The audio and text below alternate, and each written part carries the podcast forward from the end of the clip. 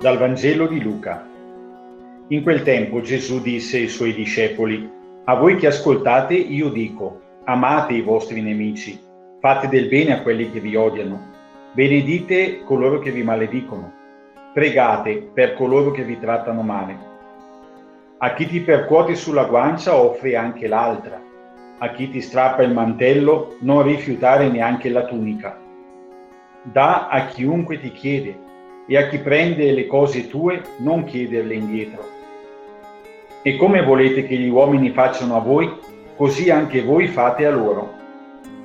Se amate quelli che vi amano, quale gratitudine vi è dovuta?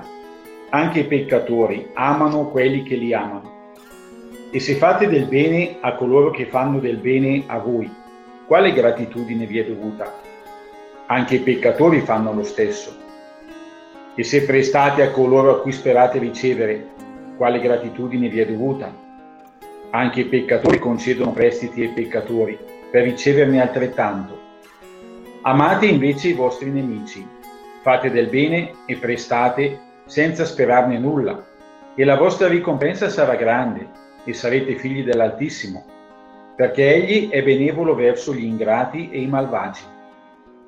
Siate misericordiosi, come il Padre vostro è misericordioso. Non giudicate e non sarete giudicati, non condannate e non sarete condannati. Perdonate e sarete perdonati. Date e vi sarà dato una misura buona, pigiata, colma e traboccante, vi sarà versata nel grembo, perché con la misura con la quale misurate sarà misurato a voi in cambio.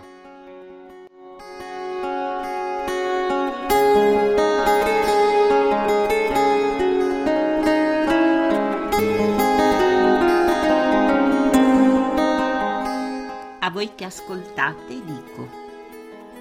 Il Vangelo oggi inizia così, come se Gesù volesse dirmi, se sei disposto a metterti in gioco, sappi che esiste un modo diverso per affrontare tutto quello che stai vivendo.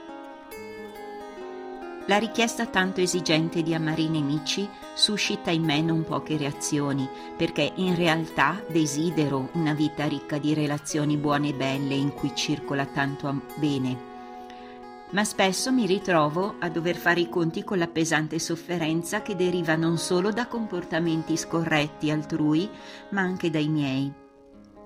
C'è in me tanto positivo, ma c'è pure una parte più istintiva che mi porta a reagire e a difendermi di fronte al male subito. Tuttavia è proprio a partire da lì, dai momenti di fragilità e di peccato, che ogni volta sperimento la profondità e la bellezza di essere figlia amata di un padre che mi raggiunge e mi accoglie proprio in quella situazione di buio e di fatica per tirarmi fuori, per ridarmi altre possibilità e una dignità tutta nuova. Così mi domando chi ascolto? A chi do retta? Alla voce del male che mi fa considerare l'altro come un avversario da respingere o a quella dello Spirito di Dio che mi invita a vederlo comunque come un fratello amato dal Padre che lo ricerca e invita al cammino sulla via dell'amore?